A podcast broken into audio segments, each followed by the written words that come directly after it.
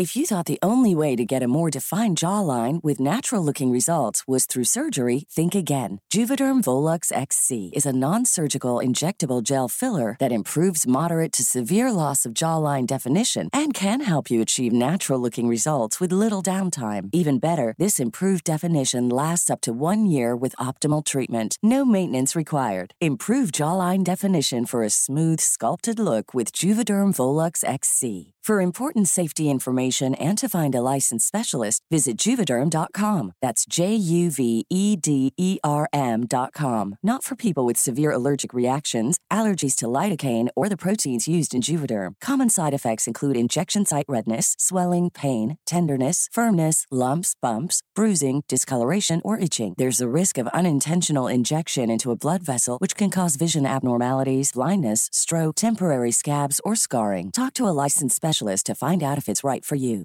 Hey, I'm Ryan Reynolds. Recently, I asked Mint Mobile's legal team if big wireless companies are allowed to raise prices due to inflation. They said yes. And then when I asked if raising prices technically violates those onerous two year contracts, they said, What the f are you talking about, you insane Hollywood ass?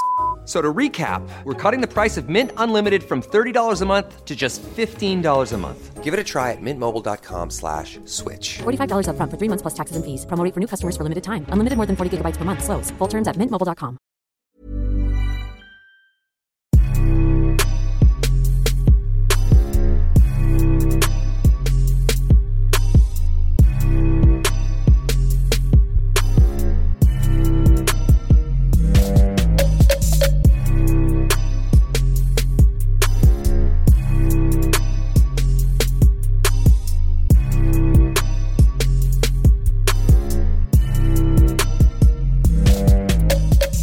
سلام. من ایمان نجادت هستم و این هشتمین قسمت از رافکسته. حتما می‌دونید که من توی هر قسمت از رافکست برای شما داستان یک رویداد مهم واقعی رو که توی طول تاریخ اتفاق افتاده روایت می‌کنم. رافکست رو می‌تونید از طریق تمام اپهای پادگیر و همینطور از rafcast.ir بشنوید. این قسمت تایتانیک.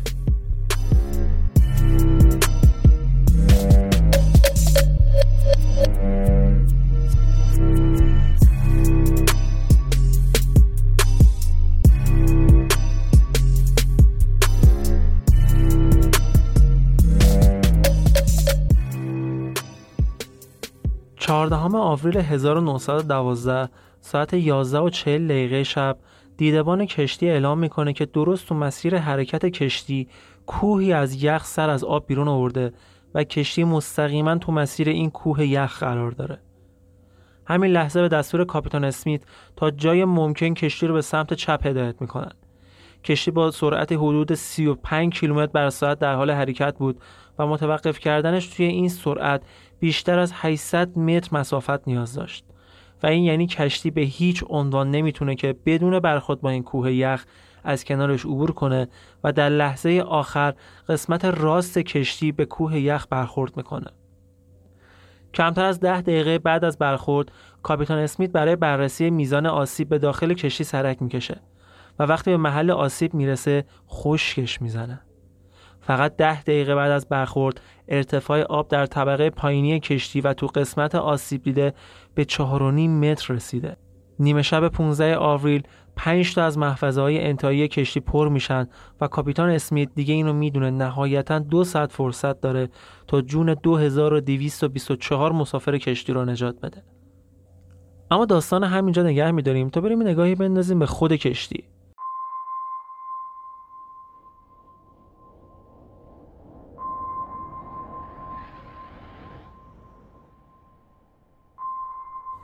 کشتی RMS تایتانیک دومین کشتی از سه کشتی RMS اقیانوس پیما و بزرگترین کشتی جهان بود که مالکیتش با شرکت وایت استار و طراح اصلیش توماس اندروز ایرلندی بود.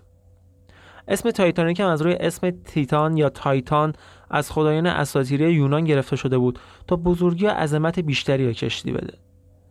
برای ساخت تایتانیک حدود دو سال بیشتر از 15 هزار نفر مستقیم و غیر مستقیم در حال فعالیت بودند. توی طول ساخت کشتی 246 نفر مصوم و 8 نفر هم کشته شدند و چیزی حدود 7.5 میلیون دلار هم هزینه برداشت. تایتانیک 52310 تن وزن 269 متر طول و 28 متر پهنا داشت.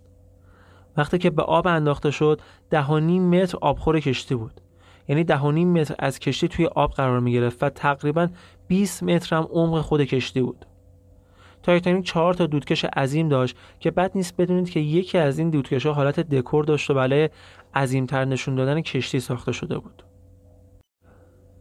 تایتانیک با سوخت زغال سنگی که داشت تا 44 کیلومتر بر ساعت سرعت حرکتش بود. هفت عرشه اصلی داشت و ظرفیت 3327 نفر مسافر و خدمه را داشت. اما این کشتی فقط 20 قایق نجات داشت که برای 1178 نفر کافی بود. کشتی تایتانیک برای اسکان مسافراش سه تا طبقه داشت توی سه تا کلاس مختلف A و B و C که توی طبقه کلاس A لوکس ترین و بهترین امکاناتی که بزرگترین هتل های اون زمان داشتن می‌شد دید مثل استرخ، سونا، اتاق ماساژ، حمام ترکی، کتابخونه، سالن‌های غذاخوری پرزرق و برق و کلی امکانات دیگه. حتی قسمت کلاس C که خب طبیعتا از نظر امکانات پایینتر از قسمت های کلاس A و B بود و برای قشر فقیرتر ساخته شده بود هم امکانات یک سوئیت خیلی راحت رو داشت و از خونه‌هایی که خیلی از مسافرهای اون قسمت توش زندگی می‌کردن هم لوکستر بود. هزینه سفر با تایتانیک توی قسمت first class یا همون کلاس A برای عبور یک طرفه از آتلانتیک چیزی حدود 4350 دلار اون زمان یعنی حدود 113 هزار دلار امروزی بود.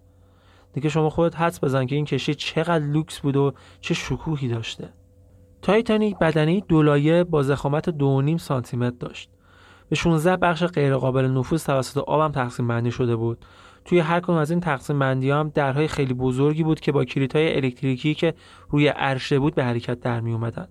در واقع یه جورایی کشتی رو آب بندی کرده بودند. به خاطر همین تدابیر ایمنی هم بود که کلا اعتقاد داشتن که تایتانیک غرق شدنی نیست. کاپیتان این کشتی فردی بود به اسم ادوارد جان اسمیت که قبل از تایتانیک هم هدایت کشتی مهمی مثل المپیک رو به عهده داشت. این آقای اسمیت یه مرد 62 ساله با ریش پر و سیبیل بلند و سفید بود که از 13 سالگی رو دریا بوده.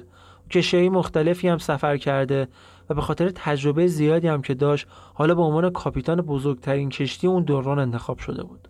اولین سفر تایتانیک روز دهم آوریل 1912 شروع شد. کشتی بندر ساوثهمپتون رو بین استقبال عجیب و چند هزار نفری مردم که از جای مختلف برای دیدن بزرگترین کشتی تاریخشون اومده بودند به سمت نیویورک آمریکا ترک کرد. مسافرهای کشتی از فرهنگ‌های مختلف بودند مثل ارمنستان، ایرلند، ایتالیا، سوریه و حتی روسیه. افراد معروفی مثل جان جیکوب سرمایهدار معروف، بنجامین گوگنهایم بیزنسمن معروف، هری مورسون سیاستمدار کانادایی، دوروتی پارکر شاعران نویسنده مشهور آمریکایی، مارگارت برون. فعال حقوق بشر و بسیاری افراد مشهور دیگه از مسافرین سرشناس این کشتی بودند. در کنار جان جیکوب که ثروتمندترین فرد کشتی بود خیلی از فقیرهای اروپا هم همسفر تایتانیک شده بودند تا شاید توی آمریکا زندگی بهتری در انتظارشون باشه. خدمه کشتی هم اکثرا از ملاوانا و مهندسین بومی خود ساوثهمپتون بودند.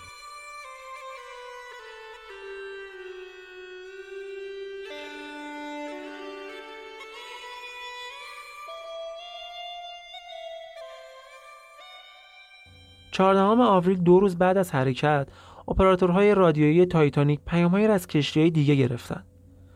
پیامهای هشدار دهنده‌ای که از دیده شدن چندین کوه یخ حکایت داشت. گفته شده که اون سال شرایط یخچال‌ها توی اقیانوس اطلس به بدترین حالت خودش توی 50 سال گذشته رسیده بود. به خاطر همین خدمه کشتی و کاپیتان و بقیه مسئولین کشتی اصلا خبر نداشتن که دارن به یه مسیر تقریبا چند مایلی می‌رسن که پر از تکه ها و کوه های یخ اولین پیام هشدار ساعت 9 صبح از سمت کشتی یونانی به تایتانیک داده شد. بعد از اونم توی ساعت‌های 1 و 42 دقیقه و 1 و 45 دقیقه هم دو تا هشدار دیگه داده شد. اما مهمترین پیام‌های هشداری که برای تایتانیک اومد توی ساعت‌های 7 و نیم بعد از ظهر 9 و 40 دقیقه شب و آخریش هم 10 و نیم شب بود. که مشخصا هم تمام این هشدارا از سکه‌های یخ بزرگی که توی مسیر کشتی بودن می‌گفتن. اما این دوتا هشدار آخر بنا به دلیلی که هیچ وقت مشخص نشد به کاپیتان اسمیت نرسیدن. اما با وجود اینکه کاپیتان از وجود کوههای یخ توی چند مایلی کشتی خبر داشت سرعت حرکت کشتی رو کم نکرد. تایتانیک داشت با سرعت 41 کیلومتر در ساعت یعنی تقریبا با حد اکثر سرعتش حرکت می‌کرد. البته در مورد این رفتار کاپیتان اسمیت هم حرف زیاده. یه عده میگن که این کار کاملا مطابق با استانداردهای دریانوردی بوده و هشدارهایی که به تایتانیک داده شده بوده بیشتر به عنوان توصیه هایی بوده که مثلا بهتره کشتی در این مسیرها حرکت نکنه. ضمن اینکه معمولا توی برخوردهایی که کشتی ها توی اون دوران با کوههای یخ داشتن هیچ وقت حادثه وحشتناکی به وجود نیومده. مثلا توی سال 1907 یک کشتی آلمانی به کوه یخی برخورد کرده اما تونسته بوده با وجود اینکه خسارت هم دیده بوده سفرش رو تموم کنه. همین حرفا و دلایل و افسانه سازیایی هم که کنار این از این استحکامات تایتانیک شده بود باعث شد که کسی زیاد این اختراع رو جدی نگیره و فکر خطر حتی به ذهنش هم راه پیدا نکنه. اما قبل از نیمه شب دمای هوا روی عرشه به مرز انجماد رسیده بود. اقیانوس کاملا آروم بود. سطح روی آب یخ بسته بود و شبیه آینه شده بود که تصویر ستاره رو منعکس می‌کرد. و البته این دقیقا نشونه این بود که کشتی کاملا در محاصره کوههای یخ قرار داره. به تمام خدمای روی عرشه دستور داده شده بود که کاملا چشمشون به اقیانوس باشه تا کوچکترین قطعه یخی یا که می‌بینن گزارش کنن. ساعت 11 نیم شب اولین هشدار داده میشه. یکی از ملوانا اعلام می‌کنه که یه کوه یخ رو دیده. وقتی که کشتی نزدیکتر میشه می‌بینن اون چیزی که دیدن کوه یخ نبوده. فقط یه گرد و غباری بوده که ناشی از برخورد هوای گرم و سرد به وجود اومده بود و چیز شبیه به کوه یخ رو به وجود آورده بود. اما 9 دقیقه بعد ساعت 11 و 39 دقیقه تمامی زنگ های هشدار کشتی تایتانیک به صدا در میاد و تیکه از یخ درست روبروی کشتی ظاهر میشه. وقتی خبر به کاپیتان اسمیت می‌رسه فورا دستور کاهش سرعت و تغییر مسیر رو میده. اما زمان به قدری کم بوده که فقط می‌تونستن جلوی برخورد قسمت جلوی کشتی رو با کوه بگیرن و برخورد کوه یخ با انتهای کشتی به هیچ عنوان قابل اجتناب نبود. ساعت 11 و 40 دقیقه تایتانیک با کوه یخ برخورد می‌کنه. قسمت های جلوی کشتی مماس با کوه یخ از کنارش رد میشن و تیکه های یخیه که از بالا روی عرشه میریزه. اما انتهای سمت راست کشتی برخورد سختی با یخهای صف شده کوه داره و باعث آسیب جدی توی این قسمت از کشتی میشه. بدنه کشتی پاره میشه و سوراخی به اندازه یک تا یک و نیم متر مربع به وجود میاد. به خاطر این برخورد صفحات بدنه کشتی پاره شد و باعث شد محافظهای سمت راست کشتی به کلی از بین برن. از پایین کشتی تا سه متر بالاترش آسیبهای خیلی جدی وارد اومد. توی بدنه کشتی شکافهایی به طول دوازده متر به وجود اومد و باعث شد که آب به سرعت وارد کشتی بشه. پنج دقیقه بعد از برخورد موتورهای کشتی از کار افتادن. توی اون لحظه هیچ کس حتی فکرش هم نمی‌کرد که تایتانیک بزرگترین سازه ساخته شده به دست بشر و خدای کشتی ها ممکنه که به این شدت آسیب ببینه. توی قسمت کلاس A کشتی به خاطر تکونهایی که ناشی از ضربه بود یه سری نگرانیهایی به وجود اومده بود. ولی مسافرهایی که توی پایین ترین طبقه کشتی یعنی کلاس C بودن شدت ضربه رو بیشتر حس کرده بودن. و فهمیده بودن که این برخورد برخوردی نیست که بشه به همین سادگی از کنارش رد شد. یکی از مسافرهایی که تونسته بود جون سالم به در ببره گفته بود که لحظه برخورد خواب بودم و ضربه به قدری محکم و سهگین بود که من رو از تخت پرت کرد به پایین و صدایی که میشنیدم شبیه به این بود که داره از آسمون بارون سنگ میباره منظورش تکه یخهایی که از بالا روی عرشه میریختن. از همون لحظه اول برخورد آبی بود که وارد کشتی می‌شد. هفت هزار لیتر آب در هر ثانیه و این تقریبا 15 برابر سریعتر از توان پمپ های تخلیه آب کشتی بود. دیک های بخار کشتی فشارشون تا سرحد اعلا بالا رفته بود و هر لحظه ممکن بود که به خاطر برخورد با آب سرد دریا منفجر بشن. روی عرشه کاپیتان اسمیت خیلی زود خودش رو به توماس طراح کشتی رسوند و با هم به طبقه پایینتر رفتن و دیدن اوضاع از اون چیزی که فکر می‌کردن هم وحشتناکتره. انبار محمولای اتاق پست حتی اتاق دیگه بخار شماره 6 پر از آب شده بودن اتاق بخار شماره 5 هم داشت یواش یواش پر می‌شد و خدمه کشتی به هر جون کندنی که بود داشتن سعی می‌کردن که با پمپای آب این اتاق رو تخلیه کنن. توی 45 دقیقه اول برخورد 700 هزار لیتر آب وارد کشتی شد. در حالی که ظرفیت پمپ‌های کشتی فقط 1700 لیتر در ساعت بود. دیگه الان اون لحظه بود که تقریبا همه خدمه فهمیده بودن که تایتانیک تمام و کشتی که محو عظمت بزرگیش بودن و سازندهاش با غرور ازش حرف می‌زدن کمتر از دو ساعت دیگه زیر آب میره.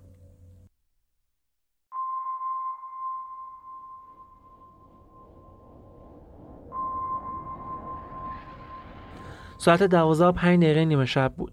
کاپیتان اسمیت دستور تخلیه کشتی رو صادر می‌کنه. تایتانیک کلا 20 قایق نجات داشت که این قایق‌ها ظرفیت تخلیه تمام مسافرها را نداشتند به خاطر همینم اولویت با زنها و بچه ها بود. اما دلیل این تعداد کم قایق کمبود جا و صرفه جویی مالی نبود. تایتانیک طراحیش به این شکل بود که تا 70 تا قایق نجات رو هم می‌تونست تو خودش جا بده. اما خب به خاطر اینکه معمولا این قایق‌ها برای انتقال مسافرها از کشتی آسیب دیده به یک کشتی مجاوری کمکی استفاده می‌شد خب همین تعداد هم کفایت می‌کرد. ولی کسی حتی فکرش هم نمی‌کرد که تایتانیک توی اولین سفر خودش تک و تنها وسط اقیانوس درگیر همچین بلایی بشه و سرعت غرق شدنش هم تا این حد بالا باشه که هیچ کشتی نتونه خودش رو بهش برسونه. توی این شرایط هم خیلی از مسافرها به عمق فاجعه هنوز پی نبرده بودند بعضیا فکر می‌کردن که همش یه مانور آموزشیه. حتی بچه ها روی عرشه با تیکه های یخ بازی می‌کردن. ولی وقتی که سر صدای دیک های بخار بلند شد قررش های وحشتناکشون به خاطر برخورد با آب سرد بلند شد دیگه همه فهمیدن که اتفاقی که داره میافته شوخی نیست و جونشون تو خطره. و هر لحظه ممکنه کشتی بره زیر آب و هر جوری که شده باید خودشون رو نجات بدن. توی همچین بحرانهایی معمولا نقش فرمانده و رهبر از قبل پررنگتر میشه. کاپیتان اسمیت آدمی بود که چهار دهه از عمرش رو توی کشتی ها سپری کرده بود. 27 سالش رو فرمانده و کاپیتان بود. اما با این وجود این اولین بحران جدی اون بود. کاپیتان می‌دونست که در بهترین حالت این قایق ها حتی اگه چندین برابر ظرفیتشون هم پر بشن بازم بیشتر از هزار نفر توی کشتیگیر میافتند به خاطر همین درمونده شده بود. دستوراتش مبهم بود. اصلا نمی‌دونست دقیقا بعد کیو توی کدوم پست بذاره. روی تخلیه کشتی نظارت نداشت. حتی اونو بعضیا دیده بودن در حالی که روی پول روی عرشه کشتی نشسته بود و خیره شده بود به اقیانوس. اصلا انگار مغزش فلج شده بود. از طرفی هم خود خدمه کشتی مهارت کافی نداشتن و یه سریاشون اصلا قبل از این تا حالا دریا نوردی نکرده بودن. همه اینا دست به دست هم داد تا تایتانیک دچار بلبشویی بشه که نشه دیگه کاریش کرد. حالا دیگه توی این شرایط هر کسی فقط به فکر نجات خودش بود. به خاطر همین درگیری های مخصوصا بین مسافرهای کلاس سی کشتی واسه سوار شدن توی قایق‌های نجات رخ میده که کار رو از قلب هم سختتر می‌کنه. حتی تعدادشون بازداشت میشن و گزارشهایی هم از شلیک مستقیم خدمه کشتی به بعضی از مردهایی که می‌خواستن به زور وارد قایق‌ها بشن شده. با این وجود با همه این سختی ها خدمه سعی داشتن که حداقل جلیقای نجات رو هم که شده بین همه تقسیم کنن و قایق‌های نجات رو با 68 مسافری که توی هر کدومشون جا می‌دادن به آب بندازن. این ظرفیت چند برابری باعث می‌شد که حداقل 500 نفر بیشتر نجات پیدا کنند. اما مشکل جدیتری هم وجود داشت. اونم کمبود نیروی انسانی کشتی بود. یه سری از خدمه و های کشتی برای تخلیه طبقه پایینی کشتی فرستاده شده بودند که هنوز تا اون لحظه برنگشته بودند و احتمال داده می‌شد که خودشون هم اسیر آب شده باشند. بقیه نیرو هم روی عرشه مشغول کمک برای تخلیه کشتی امدادرسانی بودند و تقریبا نیروی وجود نداشت که برای هدایت قایق‌های نجاتی که به آب انداخته میشه فرستاده بشن. تو همین گیرودار هم مهندسا و نیروهای فنی کشتی داشتن سعی می‌کردن که تا هر جوری شده جلوی انفجار دیگهای بخار رو بگیرن. چند تاشون هم پمپای آب رو به اتاقهایی که ژنراتورهای کشتی اونجا بود بردن تا با تخلیه آب اون قسمت ها بتونن که برق کشتی رو وصل نگه دارن. این 35 مهندس تا آخرین لحظات مشغول حفظ کشتی بودند و به همراه پنج نفر کارمندی که توی اتاق پست کشتی سعی داشتن بستای پستی مهم رو نجات بدن غرق شدن. اوضاع روی عرشه اصلا خوب پیش نمی‌رفت. روند تخلیه و به آب اندازی قایق‌های نجات به خاطر ازدهام وحشتناکی که به وجود اومده بود سختتر شده بود. حتی چند تا از مسافرها وقتی می‌خواستن سوار قایق‌ها بشن از روی عرشه سقوط کردن. یه دکتر آمریکایی وقتی می‌خواست وارد یکی از قایق‌ها بشه به خاطر وضع بالایی که داشت نتونست خوش کنترل کنه روی یکی از مسافرها افتاد باعث خفه شدنش شد. حتی وقتی که می‌خواستن یکی از قایق‌ها رو آماده کنن قایق سقوط کرده به کلی از بین رفت. وضعیت خیلی غم بود. مسافرها با تمام وجود داشتن مرگ رو حس می‌کردن. سرمایه هوا تا مغز و استخونشون نفوذ کرده بود. سیگنال هایی که برای درخواست کمک فرستاده بودند فقط دو تاشون جواب داده شده بود. که یکیش متعلق به کشتی کوچیکی بود که در بهترین حالت چهار ساعت باهاشون فاصله داشت و یکی دیگرش هم مربوط به کشتی دیگه بود که برای کمک به سمت تایتانیک در حرکت بود ولی اون هم خودش گرفتار یخ شده بود و پیشرویش متوقف شده بود. اما ناراحت کننده ترین بخش داستان اینجا بود که تو فاصله 19 کیلومتری تایتانیک کشتی کالیفرنیا قرار داشت که فقط ده دقیقه قبل از برخورد تایتانیک با کوه یخ مسئول اتاق رادیوی کشتی که وظیفه ارسال و دریافت پیام ها رو به عهده داشت برای استراحت پست خودش رو ترک می‌کنه. یعنی اگه فقط 10 تا 15 دقیقه دیگه این مأمور سر پستش باقی می‌موند جون صدها نفر از مسافرین کشتی نجات داده می‌شد. تایتانیک دیگه داشت ساعتهای پایانی عمر خودش رو سپری می‌کرد. با مصاحبه‌ای که با بعضی از بازمانده‌ها شده بود می‌شد حال و هوای تایتانیک رو تصور کرد. مردها زنها و بچه هاشون رو توی قایقهای نجات میذاشتن و خودشون توی کشتی منتظر مرگ می‌شدن.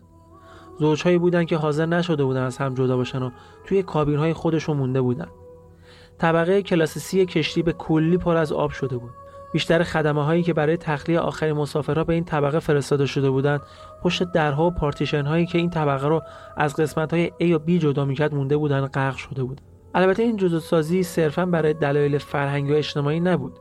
یه بخشش هم برای الزامات قانونی بود که قوانین مهاجرتی آمریکا مشخص کرده بود و اونم برای جلوگیری از گسترش بیماری های احتمالی مسافرین این طبقه بود که تقریبا همشون مهاجران و افراد فقیری بودن که برای زندگی بهتر خونه رو ترک کرده بودن. حتی گفته شده بود که برای نظارت بیشتر بر رفت و آمد اونها بعضی از درهای اون قسمت رو قفل کرده بودند که همین باعث شده بود ادیشون پشت همین درها بمونن از بین برن. دور بودن مسیرهای منتهی به قایقهای نجات از طبقه C و برعکس اون نزدیک بودن طبقه A کشتی به قایقهای نجات و در واقع ثروت افراد مشخص کرده بود که کی شانس بیشتری برای نجات داره. خیلی از مسافرهای طبقه سی که تونسته بودن زنده بمونن جون خودشون رو مدون جان ادوارد هارت از نیروهای کمکی کشتی بودن که سه بار به اون قسمت رفته بود و مسافرها رو از مسیرهایی که می‌دونست باز هستن به روی عرشه رسونده بود. چارلز هندریکسون سرپرست گروه نجات تونسته بود که گروهی از مسافرها رو پیدا کنه که پشت درهای قفل شده با خانواده‌هاشون گیر افتاده بودن. یکی از بانزانهای این طبقه توی خاطراتش بعدا نوشته که خیلی از افراد توی سالن غذاخوری جمع شده بودن و به جای اینکه جونشون رو نجات بدن دور یک کشیشی جمع شده بودن و با گریه و زاری دعا می‌کردن و از خدا می‌خواستن که نجاتشون بده. ولی خب میشه حد زد که چه اتفاقی براشون افتاد. قسمت انتهایی کشی توی آب فرو رفته بود. دماغه کشی کم کم داشت بالا می اومد تا ساعت یک و 45 دقیقه بعد از نیمه شب تمام اتاقهای بخور و موتورخونه کشتی زیر آب رفته بود. دیگه تا این ساعت تمام قایق‌های نجات هم با آب انداخته شده بود. اما قبل از اینکه آخرین قایق نجات رو با آب بندازن خدمه مجبور شده بودن به چند نفر از مسافرهایی که به زور می‌خواستن سوارشن شلیک مستقیم بکنن.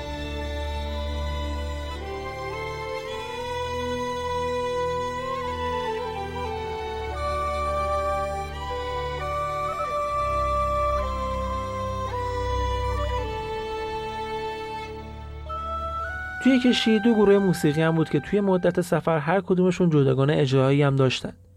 یکی از این گروه ها که رهبریشون به عهده والاس هارتلی بود بعد از برخورد با کوه یخ تقریبا تا آخرین دقایق غرق شدن تایتانیک مشغول نواختن موسیقی شدن. ویولونی که یکی از افراد این گروه تو زمان غرق شدن کشتی تایتانیک در حال نواختنش بود بعدها توی مزایده با قیمت یک میلیون 700 هزار دلار تو سال 2013 فروخته شد. سرمایه هوا از یه طرف خطر نزدیک شدن مرگ رو که سرنشینای کشتی با تک تک سلولهای بدنشون حس می‌کردن از طرف دیگه باعث شده بود که جو وحشتناکی حاکم بشه. بعضی از مسافرها از ترس جونشون خودشون رو به دریا پرت می‌کردن تا بتونن به قایق نجاتی که روی آب شناور بودن برسن. انتهای کشتی با زاویه‌ای حدوداً 45 درجه‌ای توی آب فرو رفته بود. اوضاع داشت بدتر و بدتر می‌شد که صداهای مهیبی شبیه انفجار شنیده میشه که احتمالا به خاطر منفجر شدن دیگهای بخار کشتی بوده. این انفجارها چند بار دیگه هم رخ میده. بعد از این انفجارها یکی از های کشتی از جاش کنده میشه و با سقوطش باعث میشه که خیلی ها توی آب پرت بشن و غرق بشن. و درست بعد از این اتفاق تاریکی مطلق. برق کشتی قطع میشه و ظلمات محضه که همه جا رو می‌گیره. ساعت دو دقیقه بعد از نیمه شب. به خاطر تفاوت شدید وزن بین سینه و دوم کشتی تنش خیلی زیادی توی بدنه کشتی به وجود میاد که همین باعث میشه کشتی نصف بشه و قسمت انتهایی کشتی به زیر آب بره. و تنها سه دقیقه بعد قسمت جلویی کشتی یواش یواش به زیر آب بره و در ساعت دو بیست یک دقیقه بعد از نیمه شب کشتی تایتانیک خدای کشتی ها از روی آب ناپدید میشه.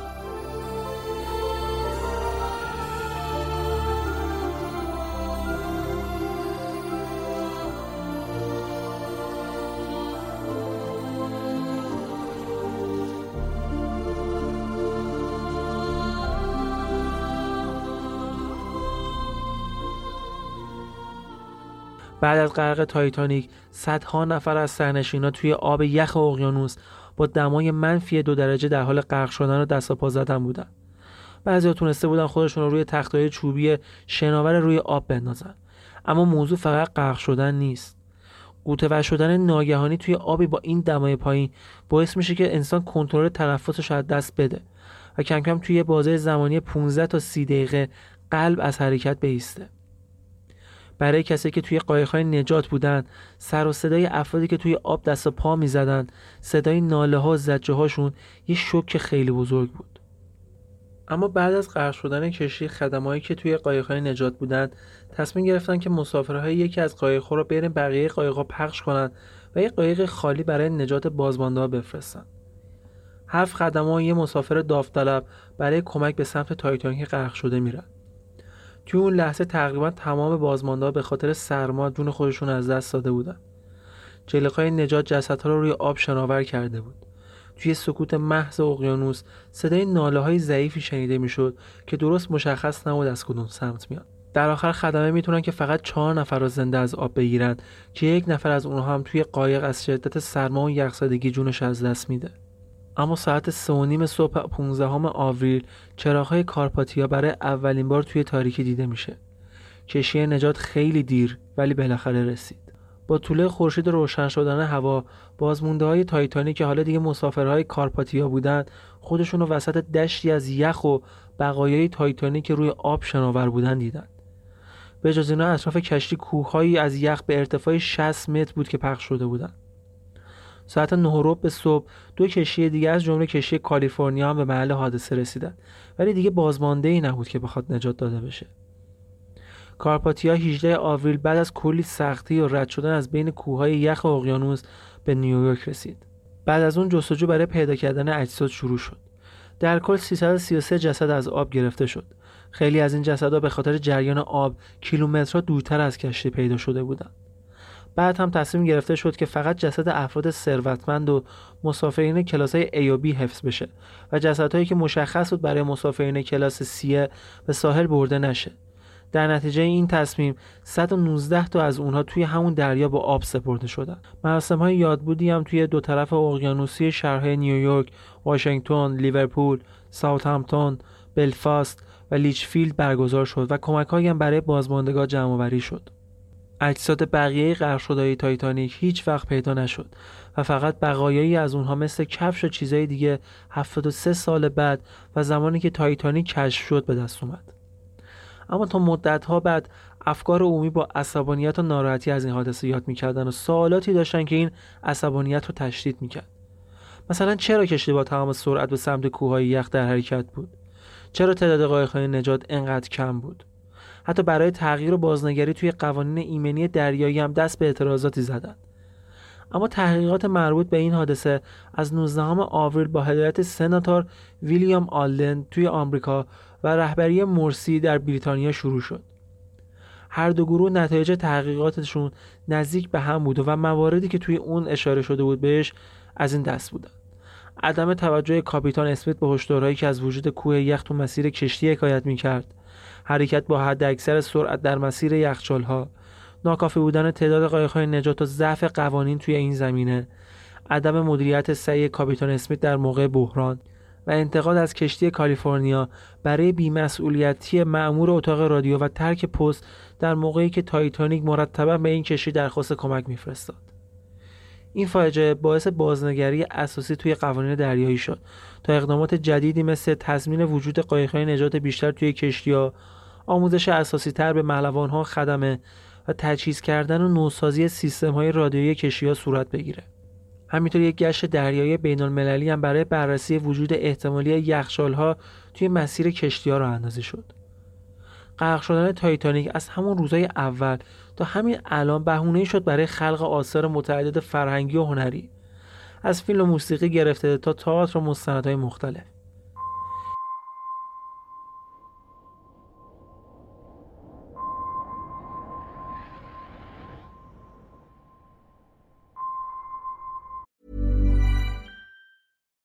Would you like to look five years younger? In a clinical study, people that had volume added with Juvederm Voluma XC in the cheeks perceived themselves as looking five years younger at six months after treatment. Look younger, feel like you. Add volume for lift and contour in the cheeks with Juvederm Voluma XC. Reverse signs of aging by adding volume to smooth laugh lines with Juvederm Volure XC. For important safety information and to find a licensed specialist, visit juvederm.com. That's J U V E D E R M.com. Not for people with severe allergic reactions, allergies to lidocaine, or the proteins used in Juvederm. Common side effects include injection site redness, swelling, pain, tenderness, firmness, lumps, bumps, bruising, discoloration, or itching. There's a risk of unintentional injection into a blood vessel, which can cause vision abnormalities, blindness, stroke, temporary scabs, or scarring. Talk to a licensed specialist to find out if it's right for you. Ryan Reynolds here from Mint Mobile. With the price of just about everything going up during inflation, we thought we'd bring our prices down. So to help us, we brought in a reverse auctioneer, which is apparently a thing. Mint Mobile unlimited premium wireless. Ready to get 30, 30, bit to get 30, bit to get 20, 20, 20, bit to get 20, 20, bit to get 15, 15, 15, 15 just 15 bucks a month. So, Give it a try at mintmobile.com slash switch. $45 upfront for three months plus taxes and fees. Promo rate for new customers for limited time. Unlimited more than 40 gigabytes per month. Slows. Full terms at mintmobile.com. یکم سپتامبر 1985 یه عملیات مشترکی بین آمریکا و فرانسه به رهبری رابرت برای پیدا کردن لاشه کشتی انجام شد. پیدا شدن تایتانیک باعث شد توجه دوباره به سمت این داستان جلب بشه.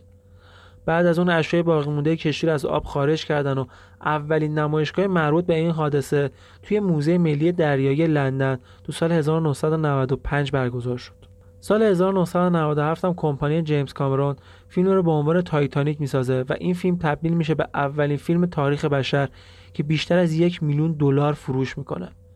موسیقی متن این فیلم هم تبدیل میشه به بهترین موسیقی متن فیلم تا اون دوران. اما در مورد تعداد تلفات دقیق این کشتی سردرگمی هایی وجود داره. اونم به خاطر اینه که تعدادی از مسافرها از سفر جا مونده بودن و بعضی هم با اسمای مستعار بلیط خریداری کرده بودن که باعث شده بود یه سری که این کار کرده بودن یه بارم با اسم اصلیشون سرشماری بشن اما با این وجود طبق آمار 1514 نفر توی این حادثه غرق شدن اگر بخوایم تلفات تایتانیک رو بر اساس طبقه بندی کلاس های مختلف کشتی بررسی کنیم طبق آمار کلاس A 325 مسافر داشت که از این تعداد 127 نفر که 118 نفرشون مرد 4 نفر زن و یک کودک بود غرق شدند. توی کلاس B از مجموع 285 مسافر 171 نفر از جمله 154 مرد و 13 زن غرق شدند. و توی کلاس C هم از مجموع 706 مسافری که بودند 528 نفر که شامل 52 کودک 89 زن و 387 نفر مرد بودند جون خودشون از دست دادند. یعنی بیشتر از 70 درصد مسافرهای کلاس C از مجموع 908 قدمه کشتی هم 212 نفر فقط نجات پیدا کردند و 696 نفر غرق شدند. بین این مسافرها حداقل 10 زوج جوان بودند که برای گذراندن ماه اصلشون دل به این سفر دریایی زده بودند. از سرنوشت کاپیتان اسمیت و اینکه تو لحظات آخر چیکار می‌کردم هیچ اطلاعاتی در دسترس نیست و جسدش هم هیچ وقت کشف نشد. اما در مورد توماس اندروز طراح کشتی گفته میشه که در حالی که به ساعت جیبیش خیره شده بود اقدام به خودکشی می‌کنه اما بعد از غرق شدن تایتانیک گزارش های خیلی زیادی در مورد تعداد زیاد کوههای یخ توی اقیانوس اطلس شمالی منتشر میشه. همون زمان مقامات دریانوردی و هواشناسی آمریکا به روزنامه نیویورک تایمز گفتن که زمستون گرم اون سال باعث شده بود که توده بزرگی از کوههای یخ توی آبهای اقیانوس اطلس به حرکت در بیان توی روزها و هفته قبل از وقوع این حادثه جهت باد و دمای شمال اقیانوس اطلس باعث شده بود که تعداد زیادی از کوههای یخ به سمت جنوب حرکت کنند همه این اطلاعات باعث شده بود که پژوهشگران توی گذشته به این نتیجه برسن که توی اون روزها تعداد بسیار زیاد و بی سابقه ای از کوههای یخ توی بخش شمالی اقیانوس اطلس شناور شده بودند. یک گروه پژوهشی از آمریکا این فرضیه را مطرح کرده بود که نزدیک شدن بیش از حد ماه به کره زمین باعث شده بود که توی زمستون سال 1912 ارتفاع امواج اقیانوس به شکل چشمگیر زیاد بشه و بنابراین حجم عظیمتری از های یخ از مناطق یخبندون گرینلند جدا بشن و توی اقیانوس اطلس شناور بشن پژوهشگرای بریتانیا هم توی مطالعات خودشون فهمیدن که حجم و تعداد کوه یخ شناور توی اون بخش از اقیانوس اطلس هر سال نسبت به سال قبلش تفاوت قابل ملاحظه پیدا می‌کرد. هرچند به حرکت در اومدن تودایی یخ تو سال 1912 میزان نسبتا بالایی داشت ولی این میزان نه غیر عادی بود و نه بی سابقه. تخمین زده میشه که توی اون سال حدود هزار کوه یخ از مدار 48 درجه که مرز منطقه مناسب برای دریانوردی تلقی میشه عبور کرده بود.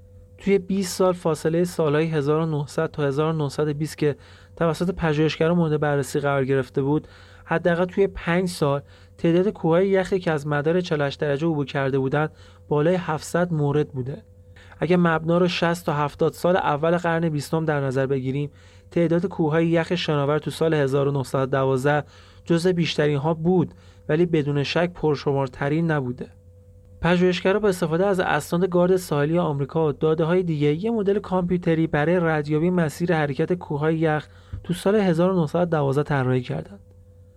اونا با استفاده از این مدل کامپیوتری تونستن مسیر حرکت کوه یخی که کشتی تایتانیک را توی جنوب گرینلند غرق کرد تشخیص بدن.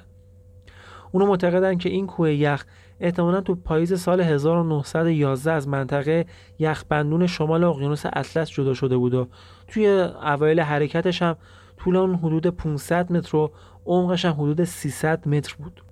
طبق تخمین های این مدل محاسبه کامپیوتری توی زمان وقوع حادثه یعنی 14 آوریل 1912 حجم و اندازه این کوه یخ با اون چیزی که توی عکس های ویلیام ناخوده کشتی مینیا دیده میشه مطابقت داره. کشتی مینیا توی عملیات جستجو و نجات مسافرهای تایتانیک شرکت داشت و ناخدای اون از کوه یخی که کشتی بهش اصابت کرده بود یه چندتای عکس گرفته بود.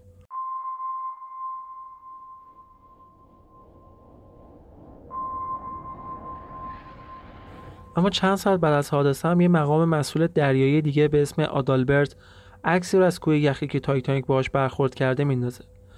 خود آدالبرت میگه که روی سینه کوه یخ قرمز رنگ شده بود که به خاطر برخورد با کشتی به وجود اومده بود.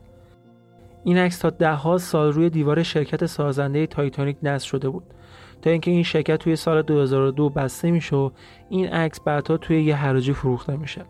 آخرین بازمانده تایتانیک هم خانم میلوینا که موقع غرق شدن کشتی فقط 9 هفته داشت سال 2009 تو سن 97 سالگی از دنیا میره لاشه غرق شده تایتانیک هم مورد حفاظت کنوانسیون یونسکو قرار می‌گیره تا به عنوان یکی از بزرگترین میراث‌های فرهنگی دریایی از هر گونه دسترازی و تجسس توسط دولت‌ها و شرکت‌های مختلف در امان بمونه.